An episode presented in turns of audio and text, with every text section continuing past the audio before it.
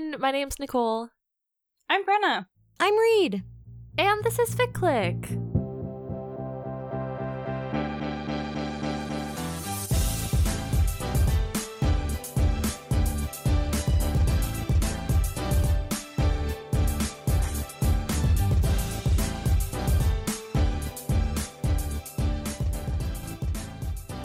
This is a podcast, and on this podcast, we talk about fan fiction. In most episodes, the three of us will each bring a fic to talk about, and that is what we are doing here. This is a themed episode, and Nick, you're up first. What's the fic you brought? Yeah, baby! My fic for this episode is Bad Coffee and Lemon Bars by AO3 user A Billion Stars. This is a fic for the hit TV show anime Haikyuu, which I've seen a little bit of. and our pairing is Iwaizumi slash Oikawa.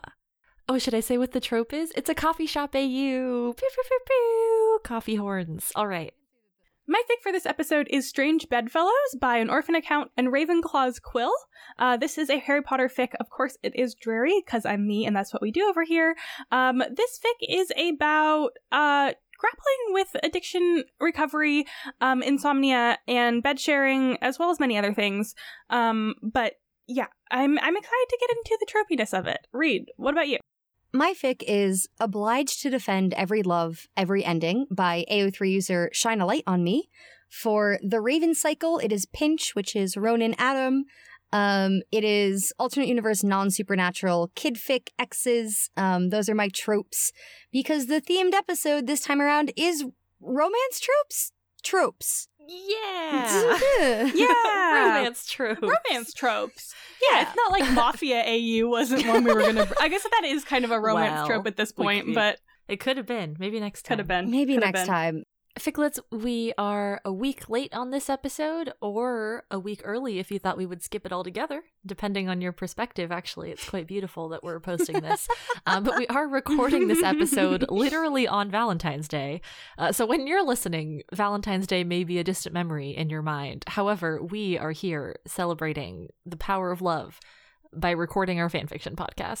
yeah, the best way to celebrate, to be honest. yes. Yeah, when we were brainstorming um, intros, I sort of tasked my co-host. I was like, "Oh, you know, it'd be fun because we're recording on Valentine's Day. Is we Mhm. should go out into the world before recording and try to like I don't know, engineer a meet cute or like some sort of like romance trope thing. I think uh, all three of us ended up maybe having some difficulties in it, but um. Okay, Nick, you're rolling your eyes, so why don't you tell me what you have done to celebrate the spirit Yeah. of romance and romance tropes today? I was never going to succeed at this. I had two health related appointments today, the latter of which was a dentist appointment that I just got back from. Like, I'm not meeting cute with anybody today. You could meet cute with like a dentist, dental hygienist. Not at all. She came in and she's like, How are you? And instead of being like, I'm good, beautiful, I was like, I'm nervous. That's good. That's that starts your relationship with honesty. not really. She laughed at me and went, Why? oh no, she was really nice. I think she was trying to lighten the mood. Um, but I was like, well, you know, dentists, everything is fine, ficlets. I actually have the best teeth this side of the Mississippi, is what the dentist told me today.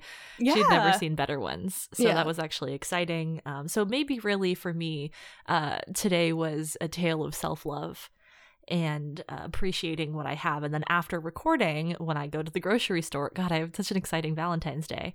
Uh, someone will see me and be like, oh my gosh, great teeth. Would you like to be in love? And I'm like, sure. I'll keep you updated. Next episode, I'll let you know. um, Maybe you if can, I like- did end up succeeding. Can you like reach for an item at the same time as someone so you brush hands so then they look at you and then they Mm. notice your good teeth and they go, Great teeth, we should be in love? Can you imagine me scouting people out to like reach for the same item? like, oh, you're cute. Maybe I also need this like brown rice. I'll think about it. I'm sure there is a dentist romance out there. Is all I'm saying. Oh, like, absolutely. well, yeah, of There's course. gotta be. Yeah, I So, can like, think of not- two books off the top of my head. Right. So I'm just saying it's not like the most improbable thing in the world. Yeah, well, Vic, let's see. I actually had a really nice day planned for myself, and then I did none of it. Which is on me. Well, it's on me and it's on the weather. Yesterday was like a beautiful day. So I was like, surely tomorrow, meaning today, will also be a beautiful day. Um, and I will take myself over to the coast and I'll go to a little coffee shop and then I'll go walk along the coastline and look in tide pools. And I was like, huzzah, this will be wonderful. Um, then I did wake up late because I just love sleep and being in bed. Um, mm and then it was like suddenly so windy and cold here today. Um like so much colder and windier than yesterday. And if you know things about the geography of the place that i live um it's usually just even windier and colder at the coast. So i was like i'm i'm not going to drive the time to go over there actually. Um and then i was also stressed about getting back to record fic click in time. So yeah, I was gonna have a nice coffee shop moment because that's classic. That's a perfect opportunity. And then, like, I mean, strolling along the beach, that's a classic romance like item. Um, we were also joking last night, like uh, one of the very first fics we did here on Fic Click was a Selkie fic, um, and so I always think about that now. And it's it's definitely like a time for seals um, around the coast and seal babies. Um, my friend was sending me pictures the other day, and I was like, "Wow, I want to be a seal baby," um, but I'm not. I'm a human. I want to be a cowboy baby Vine voice, but it's I want to yeah. be a seal baby. I want to be a seal baby. Yeah. yeah, baby. But I just actually want to be a baby seal because I think it'd be really nice. Um, yeah. So I don't know. I didn't. I'm sorry. I I really let people down. I did go like on a walk. It was very cold and windy. I didn't see a single other human being on my walk. oh no. Um, I thought I saw a heron. It was a plastic bag. There were a lot of people walking out and about here today, even though it was raining and very windy. I was like, what are you all doing? Yeah, so I like really didn't I really didn't follow through. I'm sorry. I will I will try better like this weekend. I think I'm gonna try and do some fun stuff. I'm the going out to dinner with over. a friend on Friday. I know, but it's pretty much over for me. Like this will take mm. us till like seven, and then I'm gonna eat mm. dinner, and then I'm gonna get in bed and watch a K drama. So mm. you know, it's, we're basically done. Maybe a ghost from your past will reach out. Sorry, like, the faces Brenna. that Brenna and I both made in concern. I don't want that. Moving on. Well, Reed, how about Reed, you? How tell did you us do? you had a legitimate meet cute today. We need we need someone to Yeah, so to okay, so here's the thing. Um much like Brenna, I had grand plans that kind of got foiled. So as Nick and Brenna are aware because I took them on the saga, um I was supposed to get a tattoo today, and then en route to the appointment, um, I stopped to get cash for the tattoo and I saw a message from my tattoo artist and she was like, Hey, um, having a really bad re- allergic reaction to something. My face is very swollen. Can we, um, reschedule? And I was like, Yes, of course. Uh, here's the thing. I had thought about this and I was like, I do not in any way want to engineer some sort of meet cute. Like, I am going to someone for goods and services. Like, this is a business uh-huh. transaction and I'm not trying to be like weird and like hit on my tattoo artist, but Mm. But mm. as we all know, any good tattoo shop Fic also has a flower shop across the street. So I was mm-hmm. like, I wonder if I can make something happen here. And I, I did look on Google Maps. And in the same little plaza that the tattoo shop is in, there is a flower shop. so oh my I, God, like, incredible.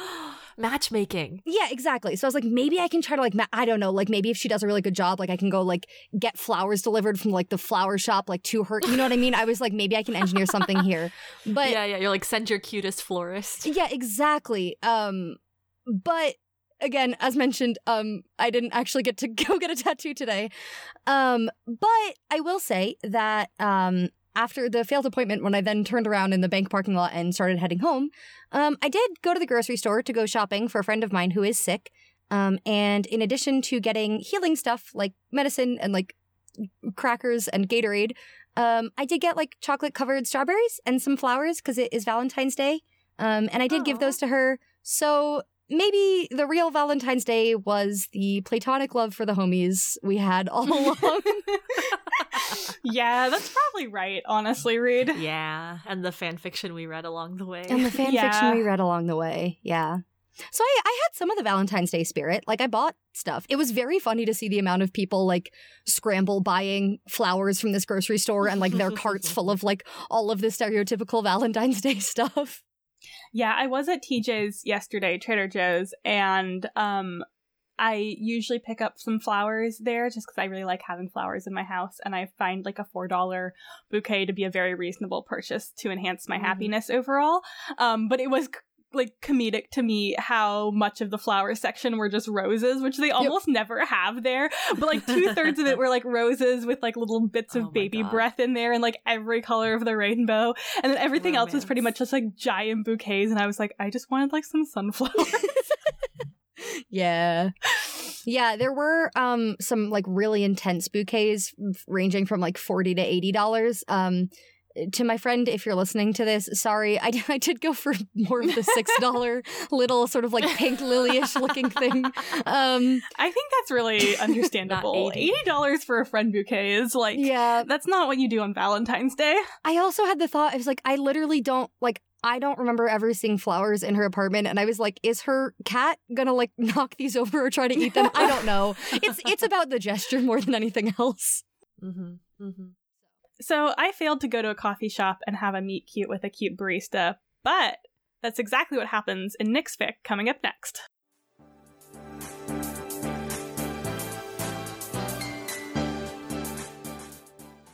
My fic for this episode, as I said earlier, is Bad Coffee and Lemon Bars by AO3 user A Billion Stars. This is a Haikyuu fic. Haikyuu is a volleyball anime. Where are all my jocks? Exactly. We love sports. Um, No sports in this fic though. no, well, the ghost of past sports. The ghost of Mm. passports, for sure. That's so Yes. true. Yeah. Um, our pairing for this fic is Iwaizumi slash Oikawa, which also is called O Oh yeah Iwaoi. Iwa Oya. Iwaoi. Thank you. You're so welcome. I there are so many vowels. I did my best. Um, Iwaizumi's first name is Hajime. That is wow, we know him in this fic. Uh, we're in his POV. He is a barista at this hot new coffee shop, and would you believe it? The other employees and owners, and also a notable customer, are all characters in the anime Haikyuu. what? Um, yeah, AU baby.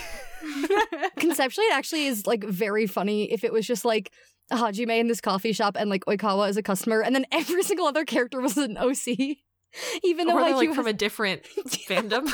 yeah. it's a crossover. Uh, you know, um, it's good. I have seen three, I think, episodes of Haikyuu at most uh, during 2020 when Reed, who I was living with at the time, was watching them with Brenna.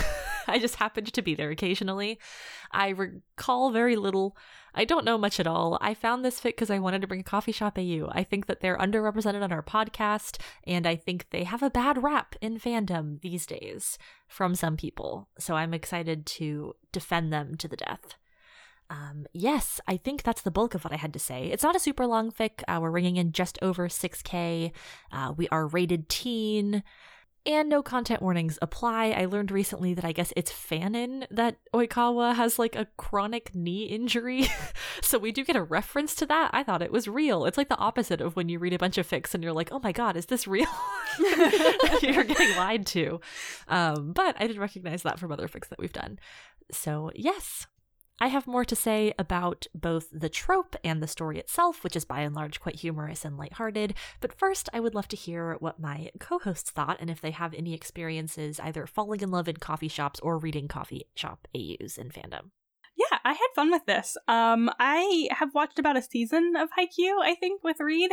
Um, it was fun. I feel like I never quite got my, my footing in it to like really be invested in the characters.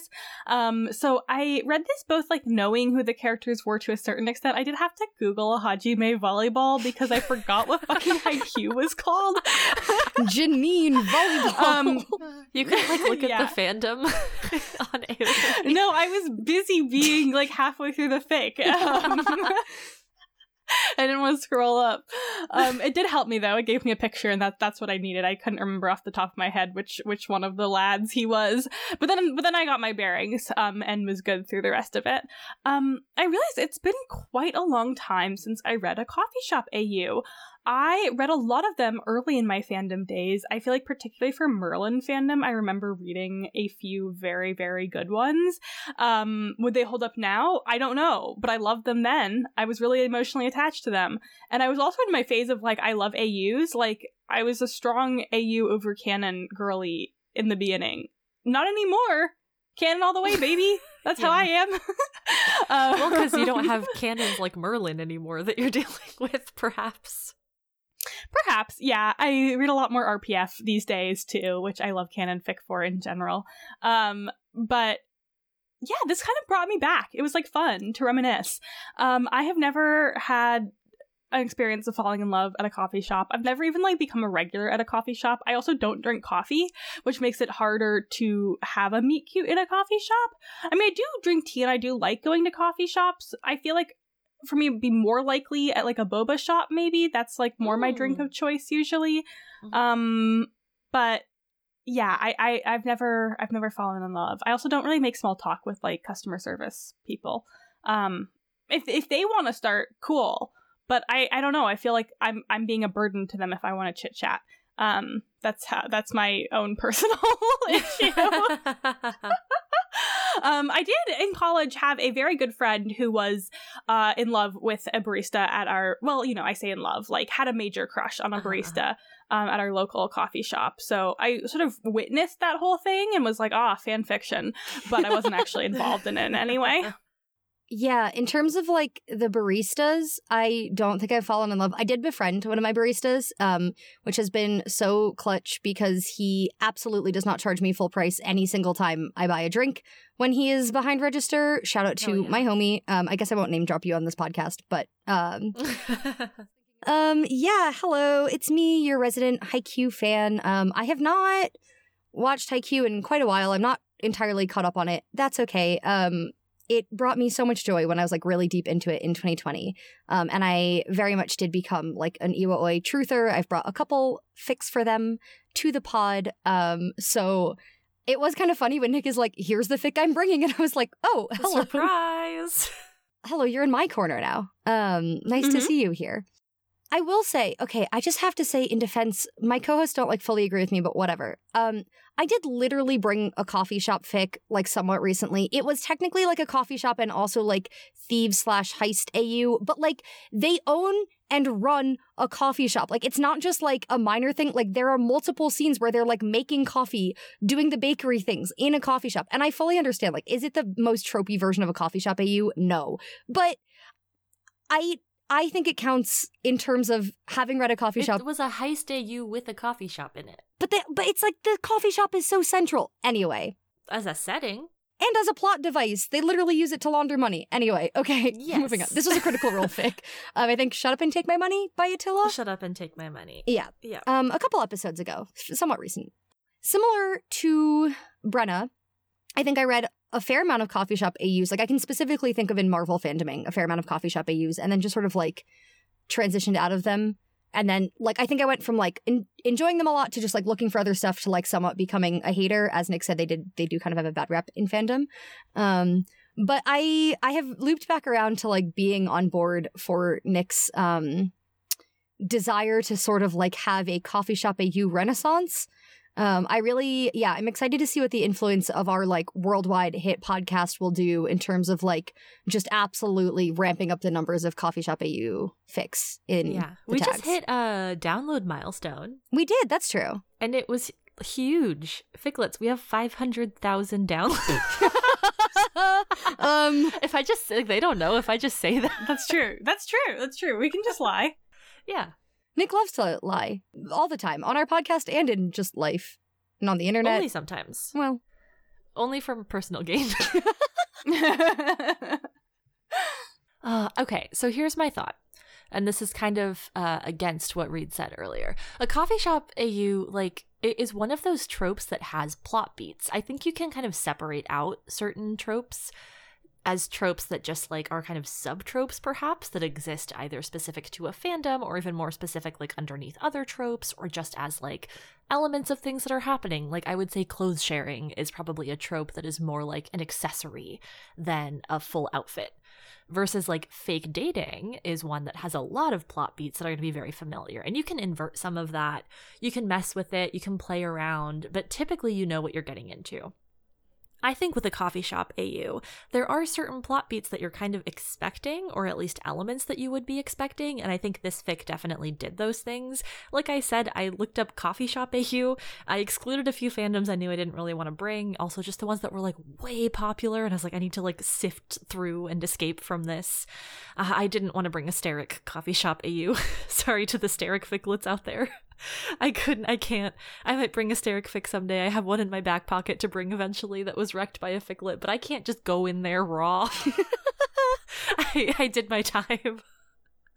Uh, so this was one of the ones that came up. Um, it is fairly popular, I would say, within the fandom. People people were fans of it. It's in a bunch of collections. Um, one of them is just I'm a read later, so I don't know if that person ever read it. Uh, but the general premise in this one is that Hajime is a new barista and Oikawa. I'm using the names as they're used in the fic, but just FYI that Oikawa is his last name and Hajime is his first name. A little confusing. We do our best with it. Um, this is how the fic refers to them. So Hajime is the new barista, and Oikawa is the notorious regular who comes in with the most ridiculous, outlandish drink orders imaginable. Uh, and Hajime is like, "Are you kidding me?" Oikawa is like scaring off Hinata, the small barista, who's like, What are you ordering? I'm terrified, and like runs back and gets Hajime. It's just fun. Uh, there is some some flirting happening. Hajime is very uh, attracted immediately, as you see in a lot of fan fiction of your favorite dudes, when one of them is like, Wow, he's so hot and I must have him, which happens in life sometimes too. Um, and then gets kind of fixated, and then you have your you have your little moment of drama. Like I said, it's six thousand words long. Um, I wouldn't call this a plot heavy story. Um, but I think it hits a lot of those beats of a coffee shop. You get the little elements of like, they're not quite a found family. I think you might need more words for that. but friendly coworkers. yeah, no, those are pretty different things now that I'm saying that out loud. Um, maybe a bad comparison. They're friendly coworkers, they have a good time. It gives you that ensemble feeling that I think you want from a show with a big cast like this. Um, correct me if I'm wrong, Reed. Maybe you want to read only about these two with no one else. Um, I'm not. I, I only Iwa Oi recreationally. on occasion. Um, but yeah, I don't know. A big reason I wanted to bring this was to uh, further my agenda and share my feelings about how sometimes it's nice if something is just kind of cute and funny. I know I'm saying this, the person who did major character death for my birthday trope episode, our first year of the podcast. However, in my old age now and new wisdom that I've learned since growing older, I believe sometimes you also can have a good time. Thank you. Yeah, I mean, for as much as I want a fic to like fundamentally change me on a molecular level and make me rattle uh-huh. the bars of my cage for 6,000 years, sometimes the point of fan fiction is just to have fun. like, I feel like, you know, getting into fan fiction was because I wanted to read things like this. I feel like on a certain level, like I have I have read my fair share of like cutesy AUs, and that is why I now want things that do like make me scream and shriek and run into the wilderness. Um, but like I had to consume a lot of cutesy funfic before I even started to get tired of it. Um, like it's it's a classic. It's why it's why we do this, you know. um, and I also think like to what Nick was saying, I think when I get to my fic, it's much more like kind of tropes that are on top of a plot.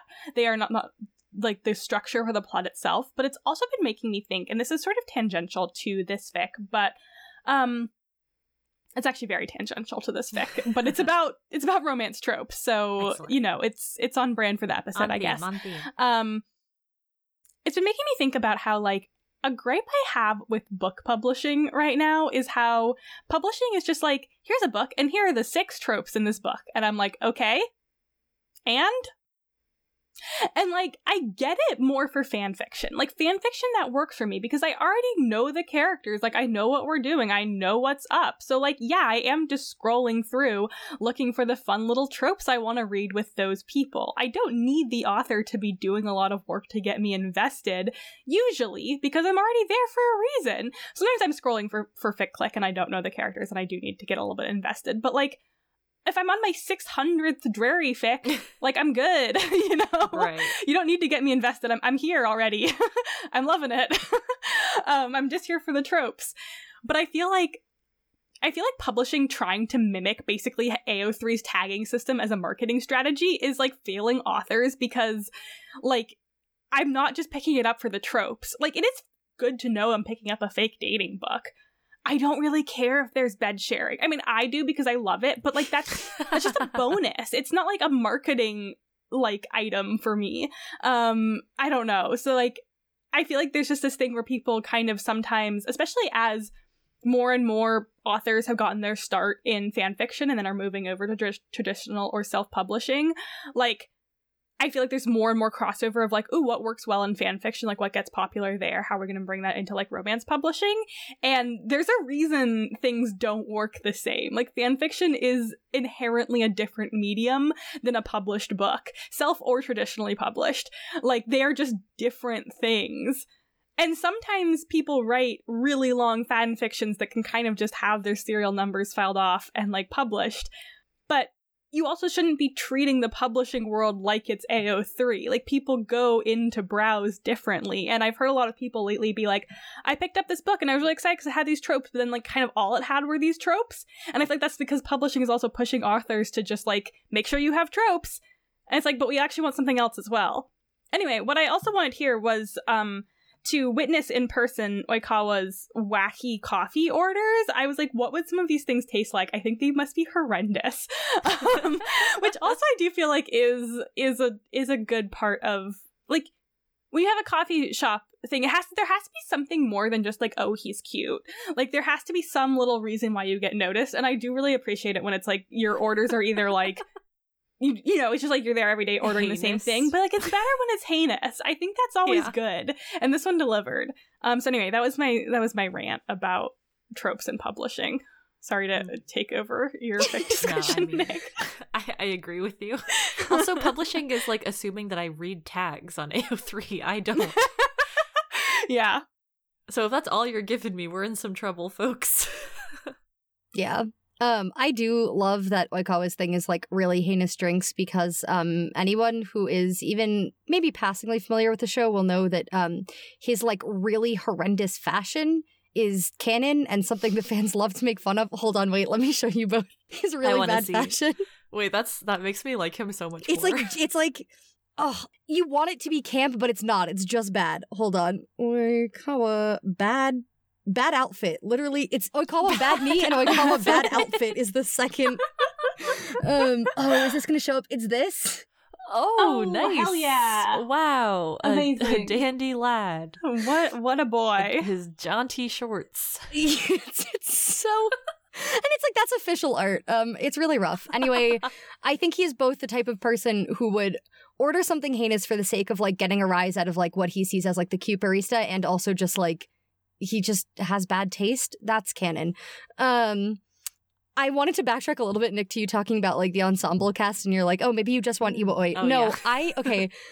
I, I put in my notes that I am impressed by how many ships this author managed to fit into 6K. It is Yeah. astounding. They were like, It's Valentine's Day, baby. I had to deliver. it's Valentine's Day, and like, yes, this fic is Iwaoi, but also like, are you a fan of? I mean, mm, no other couples get really the same amount of spotlight, but like, do you like Daichi Sugawara? Do you like Kuroo Kenma, Bokuto Akashi, um, Yachi Kyoko, Hinata Kageyama? We've I don't it know all. what I like.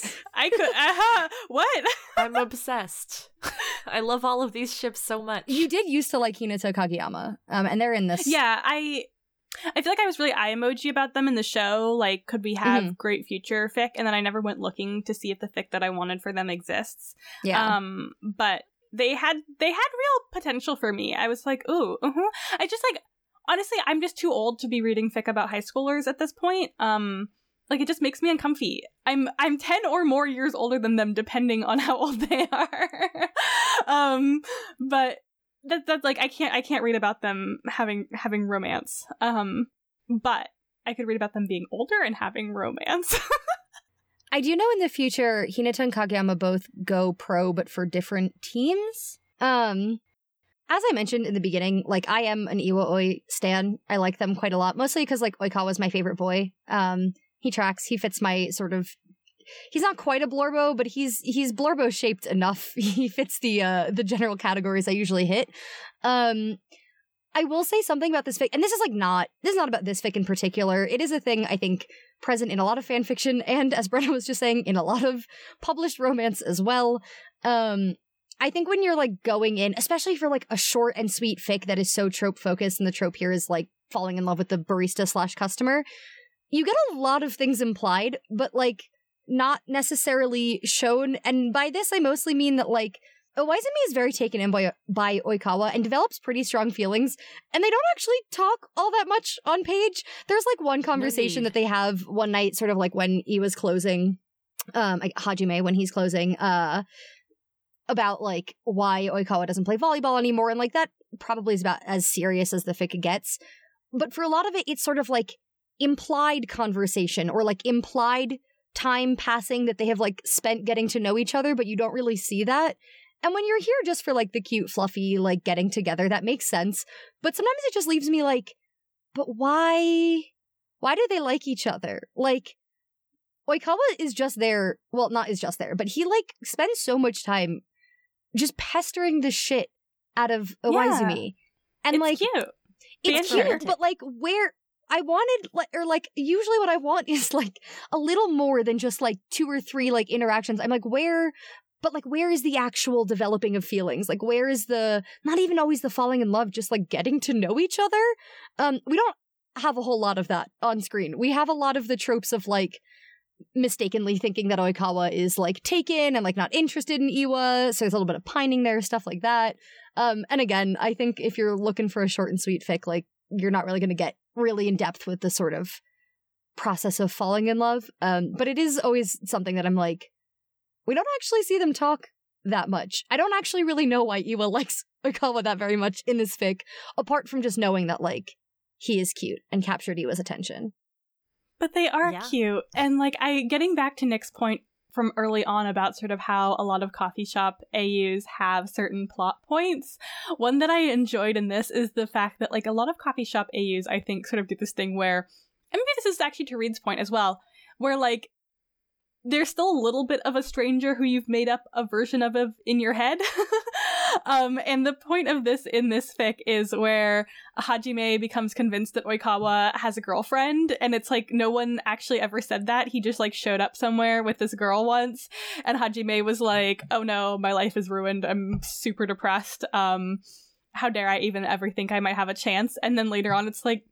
Of course, that wasn't his girlfriend. That was just his friend.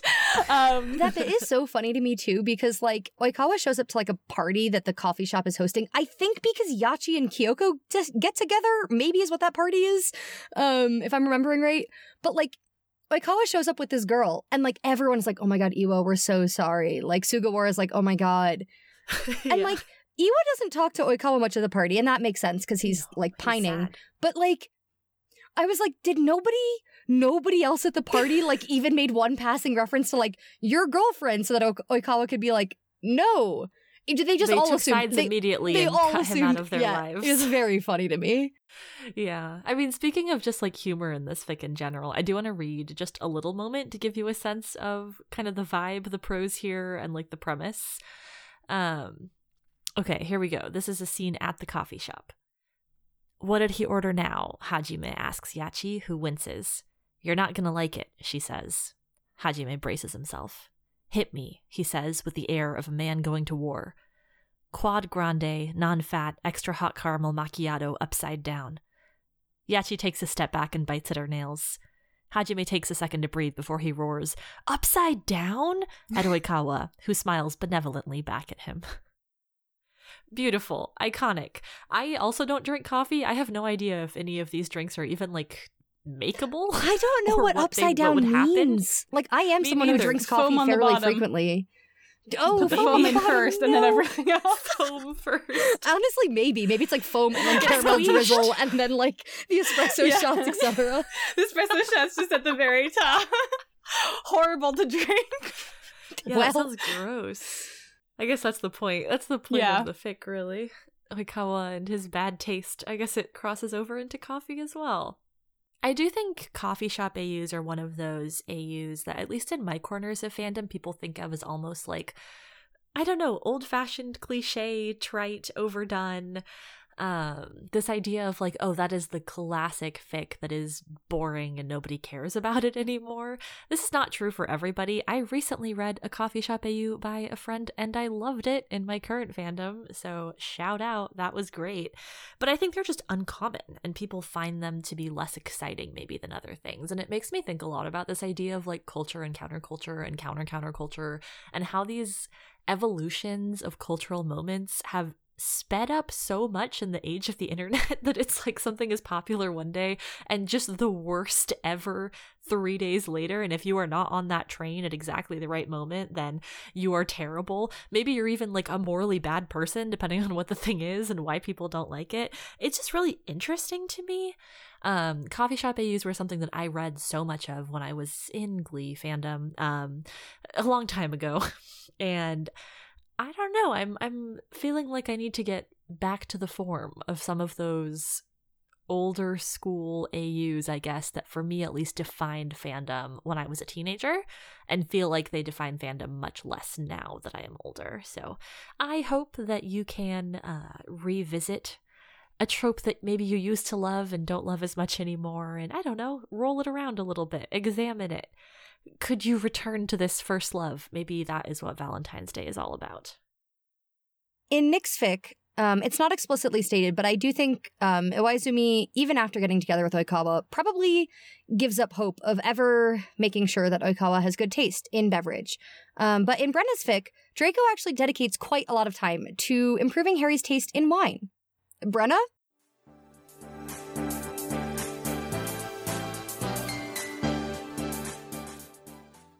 So my fic for this episode is Strange Bedfellows by Orphan Account and Ravenclaw's Quill.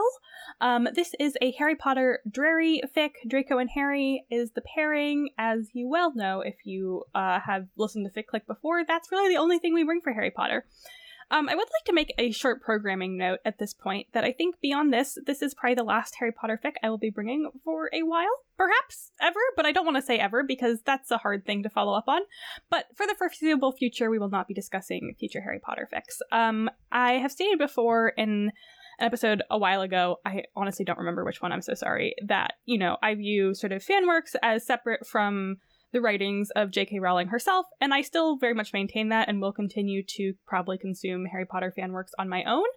But um honestly, and like no disrespect to these authors or any other authors of Harry Potter fan works, um, I am I am fucking sick of J.K. Rowling and her bullshit. Like it's just beyond at this point, and seeing everything about the most recent video game has really pushed me over the edge. Um, I picked this fic before that sort of like we knew what was in the game and it came out and stuff um in the last couple weeks but um yeah i i'm just done kind of having any conversation regarding her universe uh, or the characters that she has created. So while i still hold a ton of respect for fan works and think that they can be very um i think they can be important tools in sort of reclaiming narratives for yourself um this is the last one we're going to talk about for a while with that being said, uh, this fic is one in which Harry and Draco sort of encounter each other again as adults due to Harry's propensity for noticing when he thinks Draco is up to weird shit, um, a canonical fact about his character. Um, he then learns that Draco is struggling with an addiction to a fictional, uh, like sleeping medicine, um, and has been since he was a teenager, and Harry sort of gets involved in his recovery process, um, and then they end end up sort of staying together and falling in love, etc., etc. I picked this for the tropes. Well, I picked this for the trope bed sharing. I do think that this falls under hurt comfort as well. So I think we'll probably talk about both of those tropes um, and sort of, you know, I think they do function very differently than the coffee shop AU trope we just talked about. So I think that'll be interesting. Um, in terms of content warnings for this fic, uh, addiction is the predominant one. Um, again, he is addicted to a fictional thing, but it also does stand in just for a narrative about addiction in general. For other content warnings, um, there's general references to sort of canonical trauma and references to parental death. So, I think that's pretty much what we've got going on over here. It is not a super heavy fic, and I think we will talk a little bit about how it handles the addiction part of its story. Um, but it does have all of those things going on. Um, yeah, as we know, I am I am the dreariest here. Um, I hadn't read this fic in a long time. I just found it in my bookmarks, and I was like, "Hey, look at what tag this fic has." Bed sharing. um, I have read Romantic. romantic romance. um, give it a quick skim and said, "Yeah, let's talk about it." Yeah, I I am a huge sucker for bed sharing. It is absolutely one of my favorite tropes in terms of tropes that are sort of just like cherries on top or like a flavor of the ice cream instead of like the ice cream base itself, if that makes any sense. Um, so I definitely wanted to bring something with it, and I think the Hurt Comfort is a nice add-on as well. That's a trope that can be very hit or miss for me, but I do really enjoy it when it's done well. Um, so in terms of tropes, I had a good time with this fic. Um, yeah, friends, thoughts, feelings. Yeah, I mean, I think Bren said very well um, pretty much all of our feelings about like Harry Potter and JKR at present. Um, so I will say, like, when I first opened the fic, I was like, uh, and then my toxic trait is that very quickly I was like, oh, but it's kind of fun to read about Drarry still, though. um, it was kind of funny because when we were talking about like um finding tropes to bring for this episode i had been thinking bed sharing and then i hadn't like said anything and bren was like i think i'm gonna bring bed sharing um so i do like things that just sort of like reinforce when bren and i really are aligned in taste i also felt like this fic was um fairly true to like the characterizations that i would think of for harry and draco especially however many years out from graduation. Be- I don't actually exactly know how old they are in this fic. I think it's stated somewhere, but like presumably, I don't know, er- early 30s, late 20s, somewhere in there. It's been it's been a hot sec.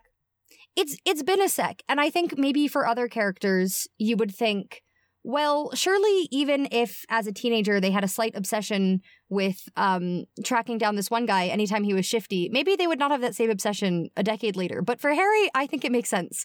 He gets like a whiff of like something is up with Draco, and I was like, yeah, no, like it does fully track that we're just sort of back to um what is it like sixth year Harry kind of having this like I must figure out what's going on and the people in his life being like, can you just be normal? Um, he can't.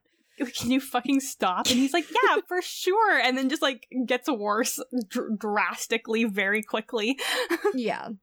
Yeah, there were things about this fic that I really enjoyed. Like I did enjoy sort of the bed sharing and like the the slow build towards domesticity. Um like that they start obviously at each other's throats and then like you get Draco coming in through the flue being like, I have brought like a lovely and like fruity South African wine for you to try today, Harry. I think you'll really enjoy it. Like that progression, delightful, hilarious.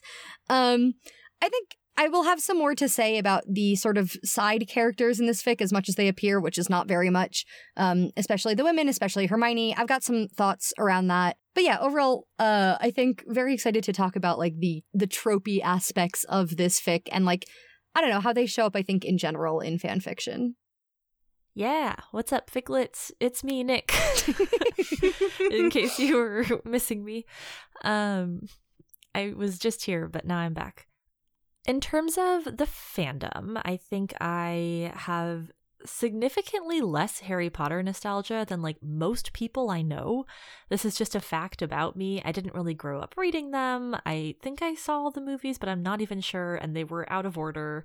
It just isn't a fandom. I never really read fic for it. The first one I read was for the pod. Like, it's just not a fandom that I ever have felt very close to, so I feel very happy letting it go for a while. Um, yeah, I don't know. It's it's always nonsense, right? Like I feel like if you're listening to this, you probably are on board with us to some degree, especially speaking as like a non-binary person who is sitting here like, yeah, you know, we're tired. Um and the world is sometimes bad and hard, and sometimes specific people are the fucking worst, and that is what it is. So just know if you're listening to this that we are with you um, on all of that for sure. Uh, in terms of this fic, you're going to hear me say a lot more about this in our next discussion, actually, but I'm always a really big fan of stories that put characters in positions to reevaluate their relationship to one another and to like learn who the other is in adulthood while they themselves have also changed. I think this ship tends to have a lot of that to my understanding, especially when it's kind of like set within the canon in the future. Uh, an epilogue, what epilogue, if you will, moment. Um, so I, I do really like the characterization work that can be done in the sense of who are you? Who am i? Who are we to each other? And how do we like deal with that especially if we have to keep interacting with one another? Um, i like that our ensemble like reed said we don't get a ton of the side characters but i like that they're all still kind of in proximity to one another. At least a lot of them are either working together living nearby visiting one another talking to each other. Um, i felt this actually a lot with teen wolf fandom. We're bringing it back where a lot of the future fic did so much more work to keep the characters in each other's lives than the show ever really bothered to. Like in the show, sometimes it would feel very like, I don't know, the mechanics would be kind of weird to keep them near each other, or you know, people just characters get killed off, characters get sent to Europe. I was gonna say, all the time. characters getting sent to Europe is one of the fu- like. Yeah, oh, I spent my summer in France. God damn it, my found family is still in the mess. so I do appreciate fic writers that put in that work and make it plausible and make it believable. I mean, I guess that kind of works with my fic as well, right? Where like all of these characters are in the coffee shop working together. I just think it's fun. Um, I will say I'm someone who is very sensitive to narratives around mental health and mental illness. We know this. I'm also quite sensitive to power dynamics. So there were some things in this fic that I just struggled with a little bit, and that's just me as a person. I'll have a little more to say on that later. Um, but I definitely think we historically, as FitClick, struggle with our themes at times. However, this definitely had bed sharing. I want to. We're putting a medal around Brenna's neck. Thank you. that is a trope, baby. it is. It's here. it's here and it's romance. like, it is incredible sometimes So you would, like, okay, yes, sometimes we have themes that are a little difficult and we're like, oh, I struggle with this. Sometimes our themes seem like really easy to fulfill, and it's kind of astounding how we still are like, ah, ah. yeah, I have to yeah. redeem myself someday with enemies to lovers.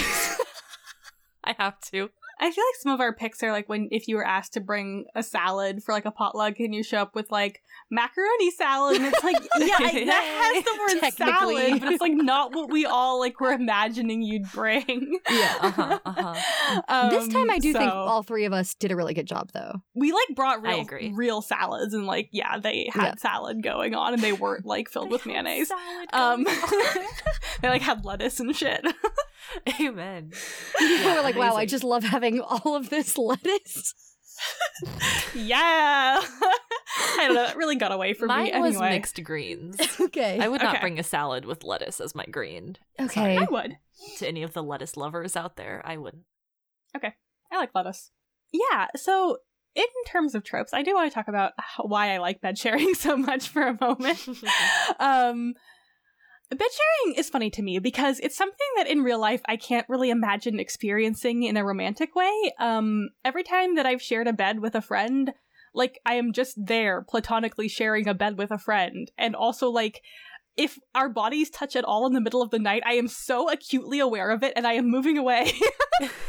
Not because I don't like them, it's just like it's startling to me. And it's like I genuinely cannot imagine like waking up accidentally cuddled with someone unless maybe we were like freezing cold i haven't had that experience personally but just in a mm. regular bed in a regularly temperatured room like no i'm staying on my side very recently we the three of us went on a trip and brenna and i shared a bed and what it looked like was laying facing away from each other both of us reading fan fiction and at one point one of us going oh do you mind if i turn out the light? And the other one going or like do you mind if i keep watching something with my headphones in? And the other one going yeah that's fine. And it was a very cold room, and I was cold, and we did not wake up cuddling. So yeah, so true. You know what we did end up with? We ended up with rashes on the opposite side of our faces because I think we were both allergic to the laundry detergent that was used, which really shows you how much we just stayed on our individual. yeah, sides. that is brutal. Ficlets, I had my own room on this trip, and I had no rash, so I would just yeah, like to, well, your, to your skin you know. is stronger than ours. That's apparently. why we don't bed share. Don't bed share for clear skin.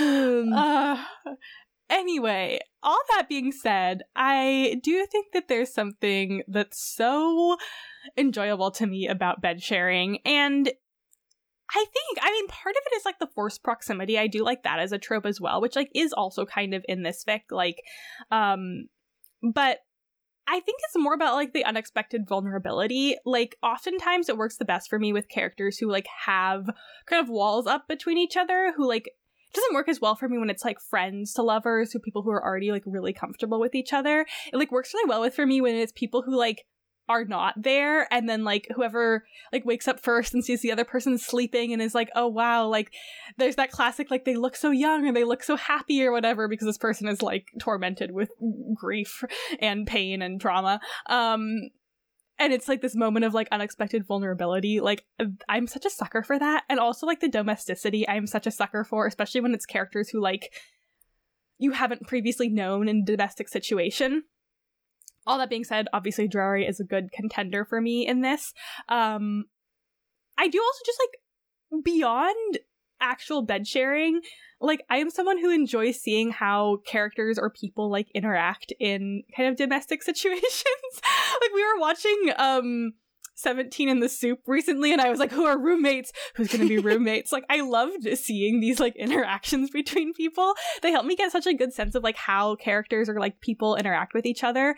Um and so I think like these scenes in fan fiction work really well for me in terms of like building relationship um and having also like a moment for the relationship nature to change. Um the like waking up, cuddling, ooh, someone's like in the mood. I'm not gonna say I'm against it, but like that's not I don't think that's like why I keep coming back to it as much as like the unexpected vulnerability, which is like really I think at the heart of what is compelling for me.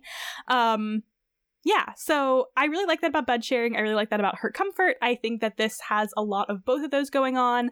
Um, as Nick alluded to, like there are definitely some power dynamics here that like verge towards imbalanced for sure. I mean, like Draco's obviously dealing with addiction, and Harry is like doling out this medication that the nurses like don't want Draco to have like unfettered access to, um, which is like a an understandable and reasonable like way to treat addiction. Like you don't just hand the person like you know a two month supply of a thing and say good luck, buddy. um, but you know it is it is kind of the the fic writer was definitely pulling a like oh and who who who is around for to hand out this medication? Oh maybe harry potter. Like why is he here? We don't know. Oh draco has to go visit him every single night for his dose and they have dinner together with wine. Hmm. yeah it's very much like oh this is fan fiction. Like this is not trying to be a real like life harm reduction scenario. It's fan fictionized for sure.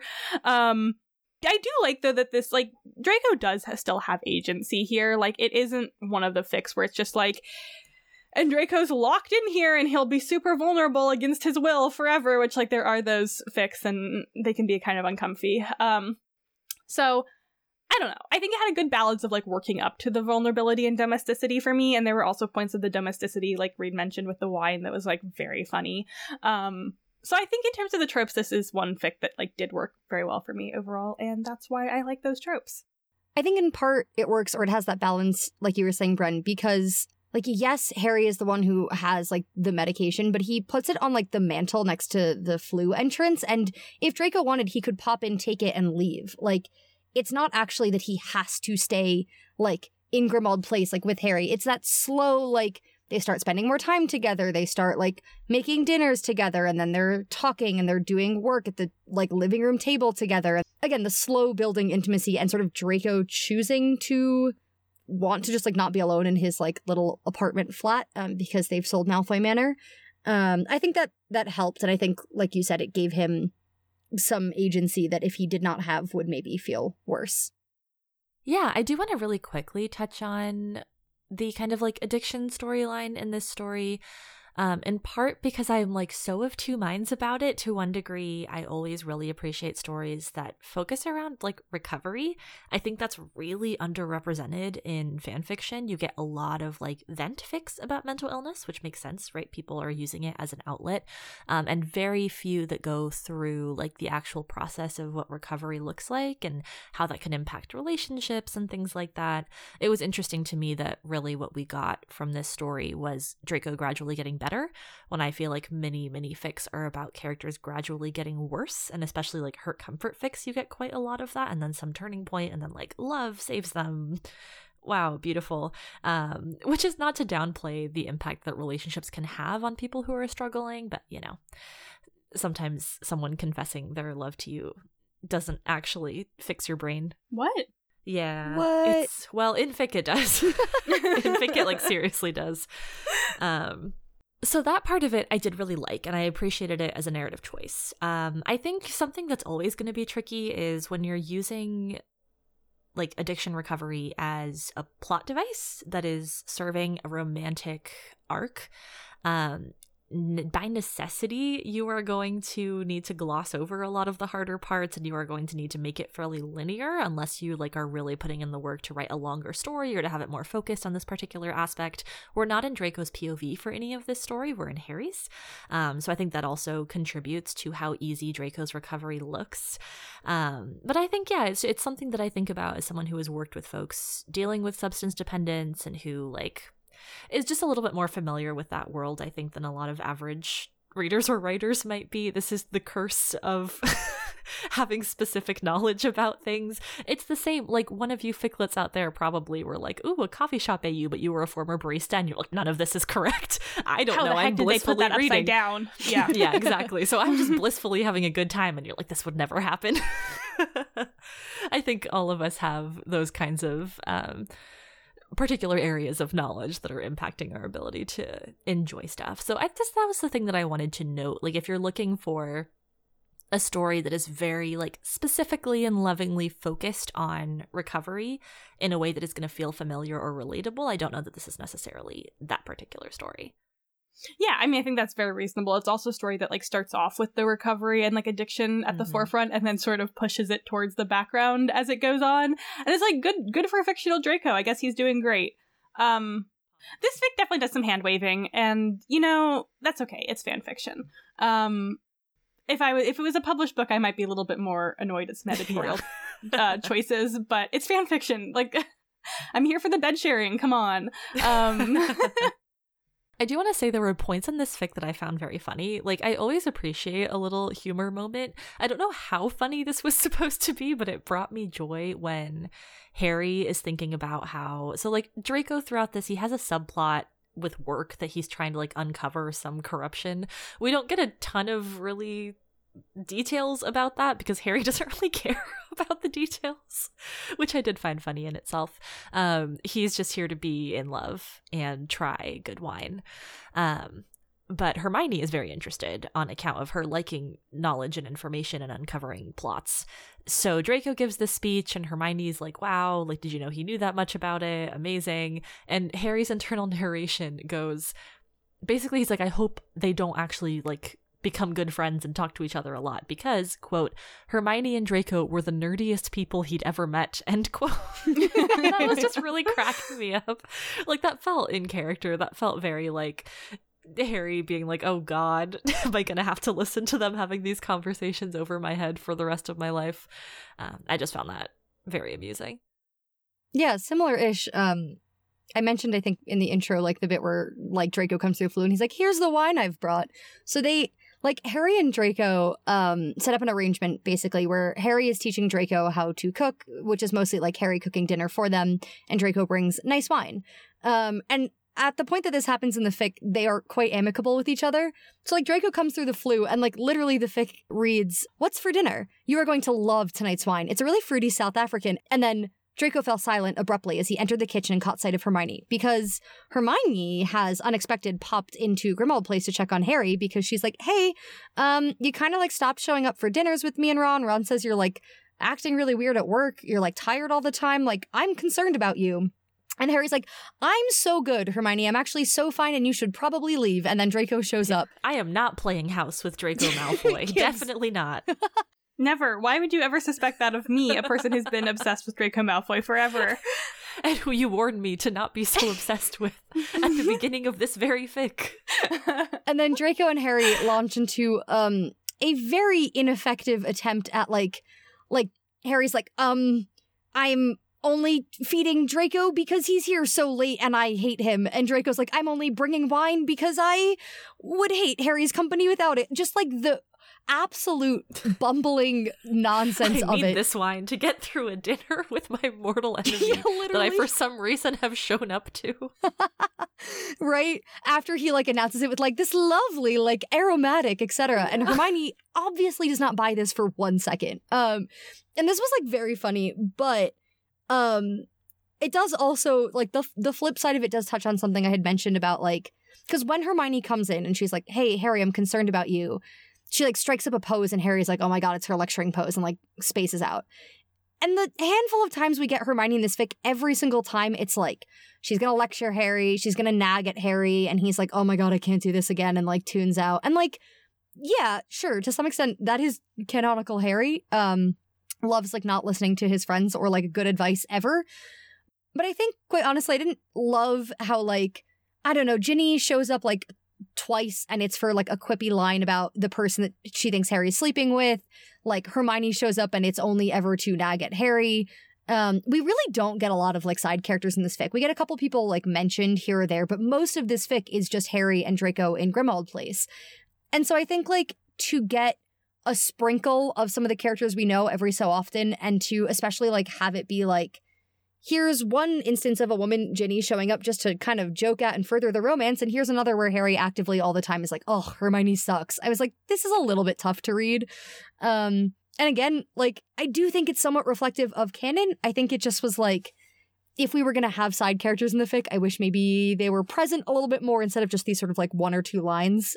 And like, again, I get it.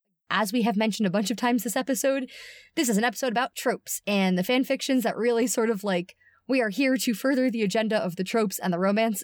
And that makes sense, like, when that is the type of fic you're writing. But I think sometimes that's just like not always my preference. Yeah, I think that's super valid. I also think like I mean, it's just published in 2016. I don't know exactly where that falls along with some of the other like Drarry fics that I'm thinking about right now because Drarry fic has been such a thing for so many years now.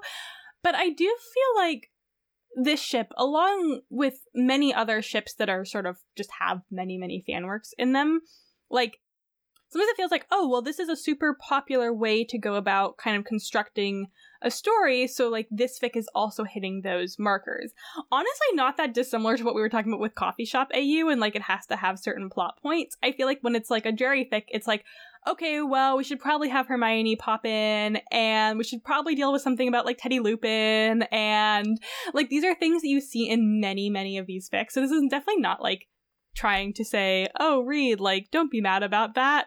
More just like, I think when you read a lot for one ship, like it becomes sort of a thing where it's like you start to notice these plot beats that happen a lot because fandom likes them and they've sort of become like expected in fanon of like how a certain story is going to play out like certain things that they have to deal with um so I don't know. I was thinking about that as well with this one. But this is like this is a very very popular fic. So it does also make me wonder like yeah, how we always talk about like how much fic is fic of fics. Um are the other ones I'm thinking of are they before? Are they later? I don't know. I don't know how this plays into like the uh timeline of Drarry and sort of what is fanon and what shows up a lot. I'm glad that we're saying goodbye for now to the Harry Potter universe uh, with a very tropey fic that I had a good time with. If you like these tropes, I would recommend it. If you like Drarry, I would also recommend it. if you don't like some of the things Nick mentioned, like dealing with addiction, I probably wouldn't recommend it. Um, but you know, that's fine. Um, yeah, so uh, goodbye, Drarry. You are important to me, but we're done with you for now. Alas, lads, enjoy your lives together after this fic, hopefully drinking good wine. Maybe you'll go to Australia or like New Zealand. Um, but I won't know. I don't know. Well wishes to this Drarry, bad wishes to J.K. Rowling, and that's Always. that. I think. Boo, tomato, tomato, tomato. tomato, tomato, tomato, tomato. Abs- Absolutely. It's like magic. When Adam and Ronan see each other again for the first time since they broke up. Read?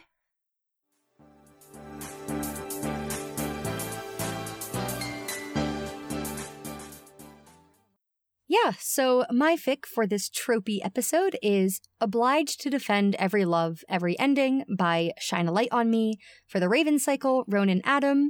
Um, we have done one other Pynch fic on the pod, and it was by this author. I did not do that intentionally. um, once Brenna had said that she was going for bed sharing. I don't know why, of like, there are so many romance tropes that are way more about like romance. And my brain was like, you know what I'm going to look for? Breakup makeup. Because nothing says Valentine's Day like breaking Yeah. up. I, I don't know. That's brutal. Um, yeah, I, I really don't know why that was what I went for, but I was like, I want to see what's up. As it turns out, breakup makeup not nearly as popular of a tag as I thought it was. Um, I don't know if this is just like maybe my friends, and by my friends, I think I mostly mean Nick and like associated circles, talk about breakup makeup, like maybe more so than like general fandom it's because it's good. it is good or like i also think like maybe people are just like tagging it different ways. Like i don't know that i was like tag searching in the most effective way specifically for breakup makeup. So i was like well okay if i look for x's i will probably find similar to what i'm looking for. Um, and i was just in the x's tag kind of doing what nick did where i you know i filtered out some fandoms and some ships and stuff but was just kind of like scrolling through and saw this one and I was like, ooh, interesting. Uh, not only is it X's, but it's like kid fic as well, babysitting. So like that seems like tropey and good. Um, and like part of the way through, I was like, hold on a second, scrolled back up and was like, oh, hello, AO3 user, shine a light on me. How nice to see you again. um, they just write really banger Pynch fic. Um, I had such a good time with this fic. So the premise, um, as I mentioned at the beginning, and maybe not at the beginning of this section, um, it is AU non-supernatural, so it's not like canonical to the books. Um, they're just regular folks. Adam and Ronan had met when they were teenagers. They sort of had like a summer romance, summer love, um, that ended. Um, Ronan especially was pretty mad about it. Um, Adam was pretty sad about it. And then many, many, many years later, Adam is working at a very boring job, like maybe a financial advisor, maybe a lawyer, don't totally know, but he's working at a job with Declan, and Declan suddenly is like, oh my god, my wife is going into labor and I need a babysitter and nobody else is answering. I know that we're not like actually really friends outside of work, but can you come watch my child? And Adam is like, sure. Uh, and then in the middle of doing so, Ronan shows up and is like, "This is my niece. What the fuck are you doing in this house?" Surprise! They're reunited. Yeah, it is. It is mostly about the two of them um, babysitting Declan's kid and also not talking about and then sort of talking about their shared history and sort of working through some of that. I really just I liked so much about this fic. I liked the prose a lot. Um, as with the other Pynch fic by this author, I think they are spot on with their characterizations. Like I liked the Adam and Ronan of this, and they felt very true to Adam and Ronan, even though they weren't in necessarily the canonical setting. Um, there are just some like really I think smart choices made with how the story plays out and just like choices by the author that I really enjoyed that I will get into. But before I do, I will say that there are not really any content warnings for this. Um, and as ever, I would love to hear what my co hosts thought. I, maybe unsurprisingly, loved this. I'm a huge fan of breakup makeup, which is very funny because in real life, if a friend is ever like, I'm thinking about getting back with my ex, I'm like, no, Boo, hate, no. don't do that. Like, you already threw the whole man out. If a friend was like, ah, I was in love with this man in my 20s and we got tragically separated by life circumstance and I've met him again and we have a chance to reconnect, I'd be like, oh my god, do it. Yeah, yeah, no, I would be invested. if you threw him out for a reason, I'd be like, no, you threw him out for a reason. Like, Yes. keep him out. Correct. Um, yeah, in this case, this particular scenario is one of my favorite iterations of breakup makeup, specifically because that's kind of what happens. Like, it's a situational thing that breaks them up. Yeah, I mean, do you get the sense that if they'd stayed together, it would have been super healthy? Probably not. Um, but I just really, really liked the way that that worked out. Um, I also recently read Seven Days in June by Tia Williams, which is also kind of like a second chance romance, if you will. So I've been in the mood, folks. I've been feeling it. Um, so yeah, I, I loved that about this fic. I thought the kid was very cute, very precocious. Um, I think when done well, kid fic is actually very good. Wow, my controversial opinions. Um, I, I said this during pre-discussion, but I think Reed picked a fic with two major tropes that are so easy to do like really badly. Breakup makeup is easy to do in a way that I don't feel convinced. Like, why are you getting back together? Kid fic can be done in a way like I'm not going to go on another Hallmark movie rant because I think I did this last time we brought a fic by this same author. Yeah, I think so. yeah, so I you go back and listen to that episode instead and hear me talk about Hallmark movie children and how mad they make me. This kid was a kid. Um, and I think that one reason I love an AU as well is because we get all of these really interesting little characterization moments based on how the author chose to orient them within the AU. So I thought this was super fun. I enjoyed it a lot. Um, it is definitely my kind of story. So I was glad that Reed brought it, and I'm excited to say more very soon. It was fun to come back to the Raven Cycle Boys uh now because when we first did a Pynch fic, I had not read the series, and now Oh, I yeah. have Oh read my the God. series. Ha ha ha! I didn't Um, realize so it was I that long ago. Yeah, I know so much more. The first time I was like, okay, these are some boys, and now I'm like, these are some boys who I love. Um, so I was very excited to revisit them. I I feel like breakup makeup is a is a trope I just haven't thought about that much until becoming friends with Nick, and like I am much more like open to it now than I think I used to be. I also like yeah, as you said it, Nick. I feel like second chance romance is how it's marketed like more broadly. Um, I also think this one feels more second chance romance than proper Yeah. like breakup Yeah. makeup. right, right. I feel like Yeah, there has to be time. Is it still breakup makeup if between. they've been broken up for like 10 years? right like there has to be this like significant chunk of time to make it like a second chance romance but second chance romance i feel like i'm very into and as uh nick also mentioned i also read seven days in june i think about a year ago at this point and was very like I yeah shipped shipped it hard in my like I sat down and just read that book in one sitting which I rarely do but it was just like I read so it in one day on my phone on um, Libby. yeah, yeah. So I think rec, rec for that book also from both of us. Mm-hmm. Um, but yeah, I I had fun with this. I also tend to like kid fic as long as the kid is like decently too well written. Um I do have to say one small gripe I had was that they did make this kid two. I don't think this child was two. I liked the child. Um I just aged her up in my head and that's fine. yeah, I think she felt more like a like a six, maybe f- fi- I was gonna say like four. yeah, Four. I don't but know. definitely not two. try Yeah. Um, yeah, like well, I kept thinking about like I think I mentioned this before. My neighbors have a very small child who has become my benchmark for how small children act. Um, and this character kind of reminded me of her a little bit, honestly. Um, so I, I was mentally putting her in there. Um, but here's the thing: I really like Pynch. I have some beef with Maggie Stiefvater. and that's not the fault of this author by any means, like this fic author. It's the fault of Maggie Stiefvater. Um, here's the thing: I read all four of the books very quickly, or like in in very quick succession last year, and I had sort of absorbed through various fandom osmosis a little bit about them before going into them and one of the things i knew was that adam and ronan are a thing um and I also knew that this wasn't really a thing in like the first couple books, so I, I wasn't surprised that like I didn't really pick up on it then.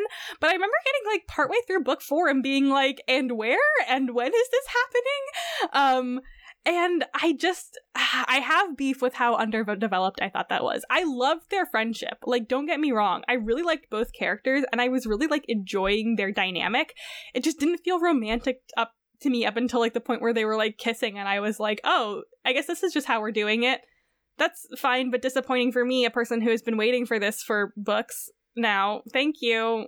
So I think when I go looking for Pynch fic, I like really go looking for ones that like flesh out their dynamic more and like particularly the romantic side. Like I get why they like each other as people, but like why do they like each other as more than friends, you know? Um this one gave me a little bit, but honestly, I feel like I personally as Brenna wanted more because that's what I'm always looking for in fic for these two characters now because I feel like it wasn't written into the book. And people might disagree with me and that's fine, but that's how I felt. Um and I'm not going to change my mind about it.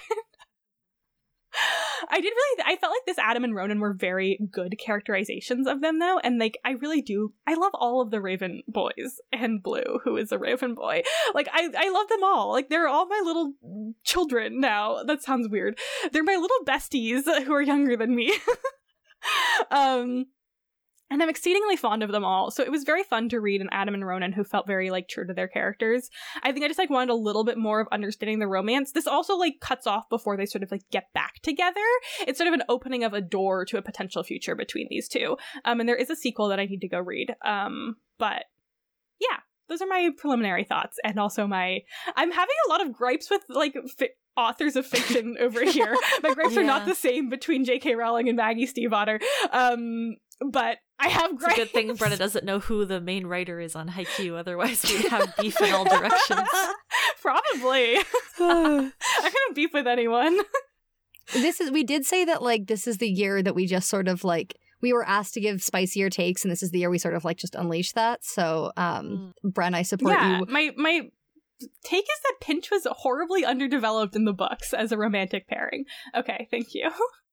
so one of the things that i said that i really liked about this fic is that i thought it made really smart choices um and we sort of like sidelong reference this but i'm going to explain exactly why they broke up or like what that looked like so yeah so you have ronan showing up at the house um, where Adam is babysitting, and you get a flashback where um, it's right before Adam is going to college. He's got like two months to kill in Virginia, working a job, meets Ronan. Um, and he tells Ronan pretty much from the outset, like, I'm starting at Harvard in this fall. I'm moving to Boston in August. Like, this is only going to be a thing for the summer while we're both here. And Ronan's like, yeah, okay, fine with me. And there's a line in the fic about how, like, if Adam had known Ronan better, he would have known that that, like, that didn't mean anything. Like, that that was not an agreement or, like, that Ronan would not have actually been able to think through the consequences of this. Um, and also, Adam later realizes, like, that he too was convincing himself, like, this is fine. I am definitely fine with this two month romance, and I am not sad about it. And, like, bestie, you actually are sad about it.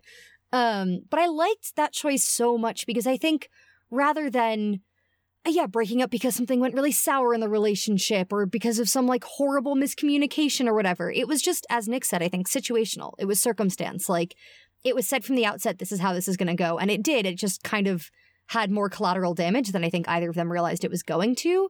And I think that's why I was so willing to um, see them reconnect as adults. Um, and I have not yet read the 27K sequel, but I definitely will because I liked this fic so much. And like, yeah, like I want to see them get all the way to that happy ending and not just sort of that open door. But I think I would have enjoyed this fic so much less and this general trope of second chance so much less if it was something where, as we were saying, it's like, no, you broke up with him because it was garbage. Like that wasn't it at all. They were kids who had like a whirlwind summer romance, um, and then maybe perhaps did not deal with the parting as well as they could have. Um, but now they're adults and now they get to sort of like try again. And I liked that so much.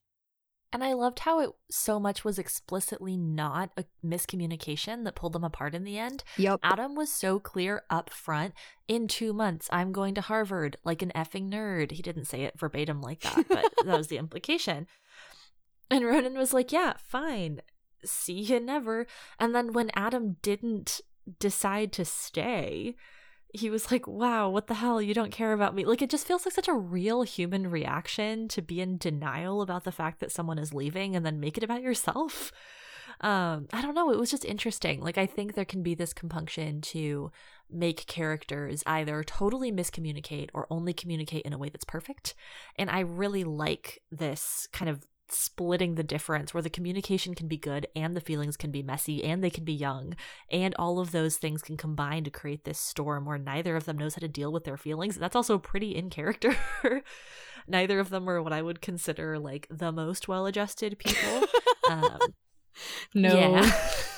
no.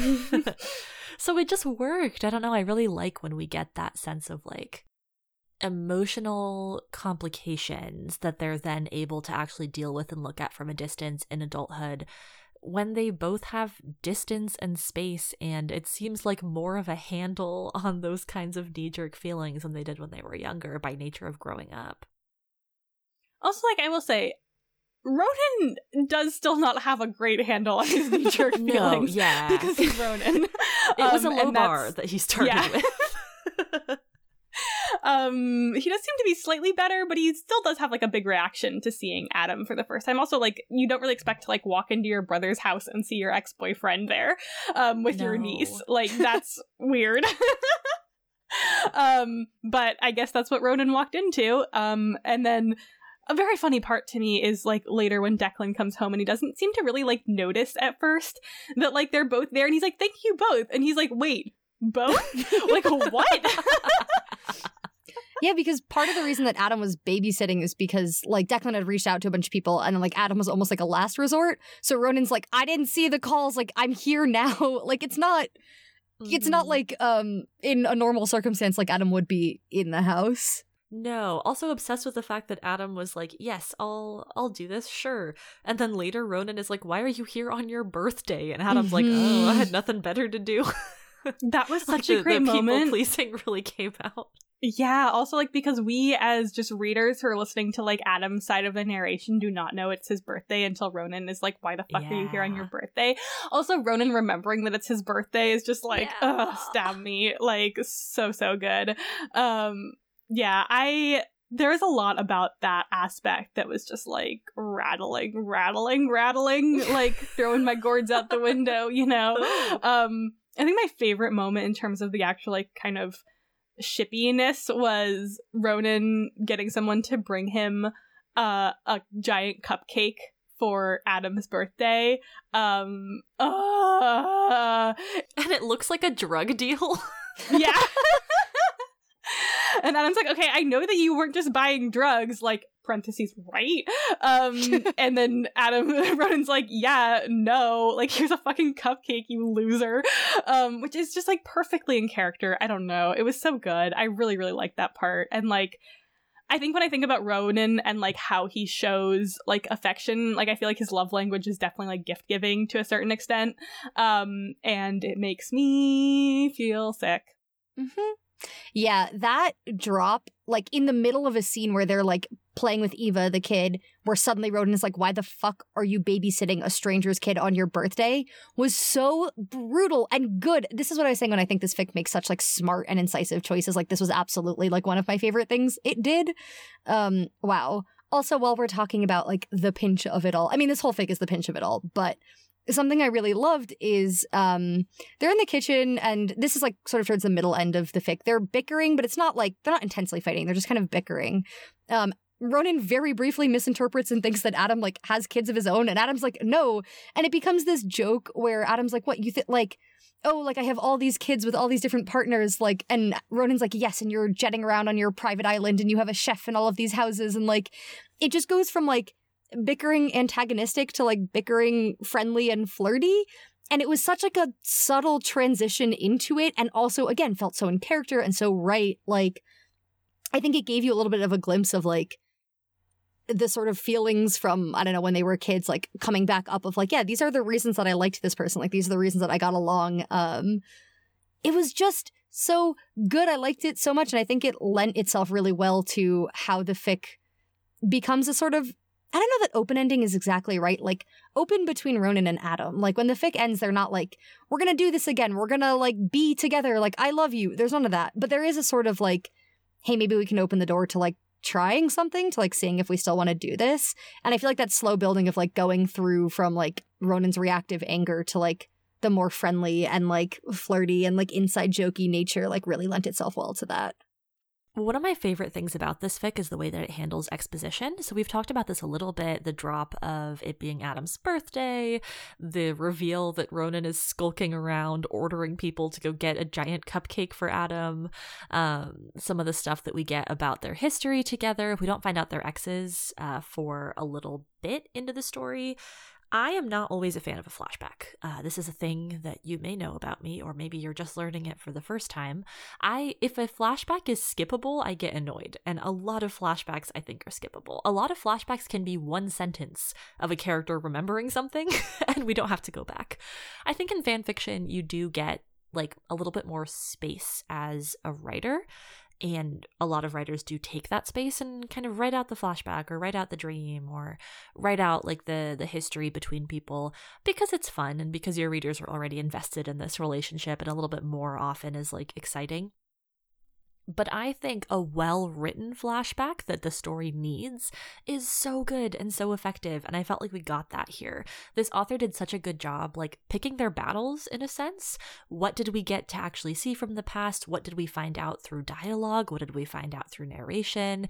All of it comes filtered through Adam's POV in a way that felt very accurate to his own kind of like thinking style. Of course, he's not like spending a whole lot of time thinking about particular details that he just wouldn't be thinking about in the moment. I just liked that a lot. I don't know. I thought it was extremely.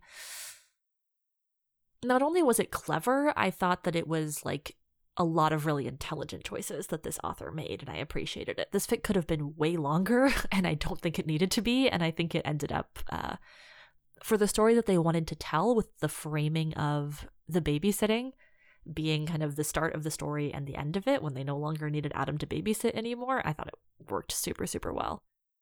In terms of tropes, um, obviously we've talked a bunch about sort of the ex's second chance romance of it all. Um, and I do want to talk a little bit also about the kid fic aspect, not just in um, babysitting as a narrative device to make these two reunite, but Nick, I think you said in our pre discussion that the ways in which they sort of interact with and deal with Eva, the kid, share a lot about like their personalities and who they are. And for me, one of the scenes that was really representative of that is Eva's like running around. Um, every time she does, Adam is like, ah, should she be doing that? And Ronan is like unconcerned, like tossing her up in the air like a football, Yeah. which uh, feels right. um, but she's she's running around and she trips and falls. Um, and she's upset about it in the way that when young kids trip and fall, they are. Um, and Adam sort of crouches on the ground in front of her and he's like, you know, like I'm sure it hurts and it's scary, but like it's gonna be okay. Like it's not always gonna hurt. Like it's gonna be fine. Which I don't deal with young children much, but I was like, I that feels like a super reasonable response. And then Ronan was like, let the kid cry if she fucking wants to. Like she actually has emotions. Um, like Ronan's reaction, I think was speaking a little bit to what Bren was saying about um does he have a great handle on his like sort of reactive anger? No.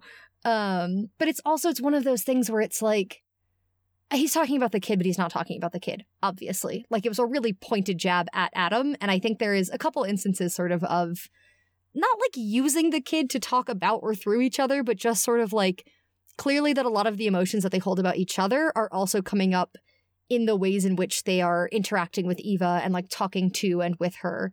Um in a way that I thought was really effective. I don't know, like we said, I think kidfic can be done poorly, but this child was written in a way that was very fun, and I think the way that they interacted with her worked well for the story. Yeah, I think that's going to do it for our discussion of this fic. Very much, as we were saying, like leaning into the tropes in a way that fit this theme. Good job once again, all three of us, for doing it. I'm so proud. Pew pew pew pew. Um, success horns. Yeah. um, Well, I think those were just hype horns. That's yeah, fine. hype horns, but also like we're all standing on a podium on first place together, and that's really fun and exciting for us. We don't get to do that very frequently with our themed episodes. Yeah, also, I mean, uh, if you could not tell from this discussion, a fic that all three of us enjoyed quite a lot. Um, very much looking forward to reading the sequel and just getting more of this Pynch and more of this author who I think really has some lovely writing. Uh, definitely would recommend this one. Really quick, Ficlets, if you are imagining the three of us standing next to each other on a podium, please do know that I'm the tallest. I feel like you might not know that and you might be imagining it incorrectly, so I'm just letting you know really quick. Ficlets, if you're imagining the three of us standing on top of a podium, please imagine probably Brenna and I like elbowing Nick off because they're trying to do some like whack shenanigans and we are not That's having it. That's me. Well, for Can telling everyone that you're the tallest, I am annoyed. I mean, it's factually true. Like, I'm not trying to say that it's not. It's just like. What if they draw bad fan art where I'm short? yeah, what if they like imagine me as like the tallest? That'd be cool. oh, that'd be weird. I'd enjoy it.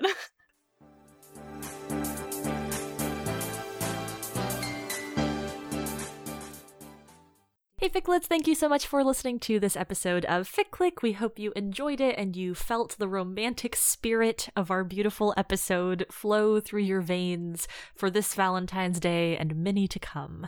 If you enjoyed it, there are so many ways you can have more Fic Click in your life. One of those ways is by following us on Twitter, a site that is still up as of the time that we're recording this. um, we're just as surprised as you. Yeah, but you can find us there at FicClick. Uh, we have a link tree linked in that bio where we've got all kinds of exciting links that you can go to. We have a Discord server that is very lively, very multi fandom. We have lots of great discussions on fanfiction, among other things, and people post a lot of recs. So if you're ever looking for a place to share recommendations or receive them, that's a great spot. You can also email us if you would like to communicate long form at ficclickpod at gmail.com. We are reachable.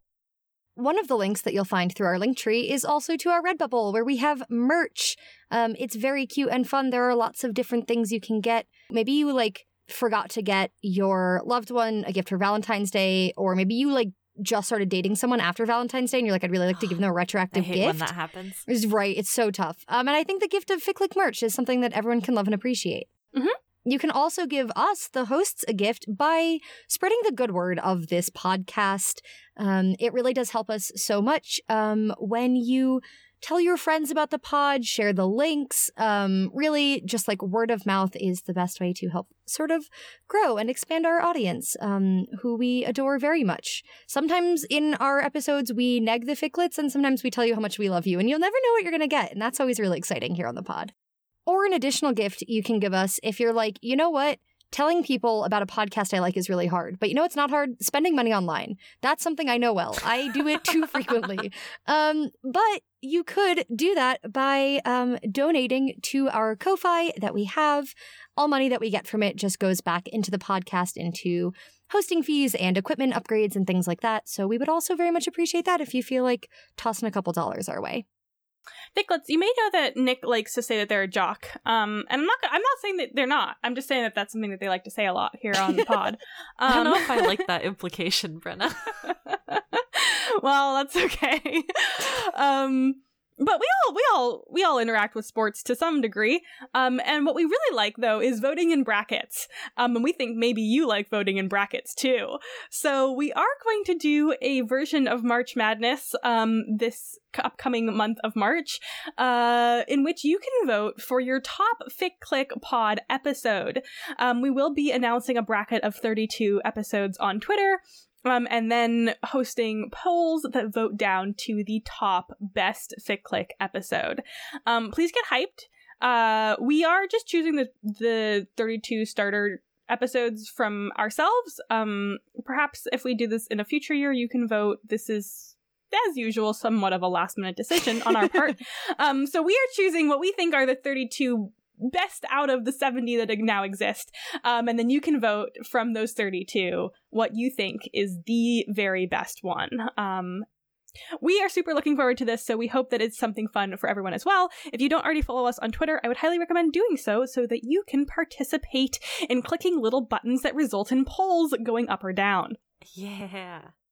Our next episode will be coming out on March 10th. It is not themed. Uh, we are bringing three fics. Uh, and Nick, tell us what you're bringing. I would love to. I am bringing a fic called And a Partridge in a Pear Tree. I paused before because there's an ellipsis at the beginning. Uh, by AO3 user Strange Hunger. This is a fic for the fandom Gideon the Ninth, which is the first book in the Locked Tomb series by Tamsin Muir, and our pairing is Gideon slash Harrowhark. Brenna, what are you bringing? I'm bringing a fic called Psycho Pompeii by Eastling. The fandom is Ancient Pompeii Graffiti. Um, get hyped. I am hyped. um, I'm bringing a fic called Chapter 7.5 by Ion the Sparrow, um, a familiar author of the pod, although not one that we have talked about in a very long time. Um, and it is for the fandom The Murderbot Diaries. Uh, it there's no pairing. It's just Gen. It's from Murderbot's POV.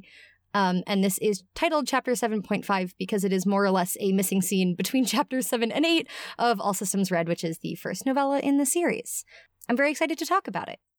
Hey Ficlets, could I get a triple shaken vanilla frappuccino with four shots of espresso and a twist of lime upside down? Thank you. Bye. Nick, you're gonna die. You can't consume I'm caffeine. fine. No, I'm not afraid. Four shots of, of espresso, you're gonna be in the hospital.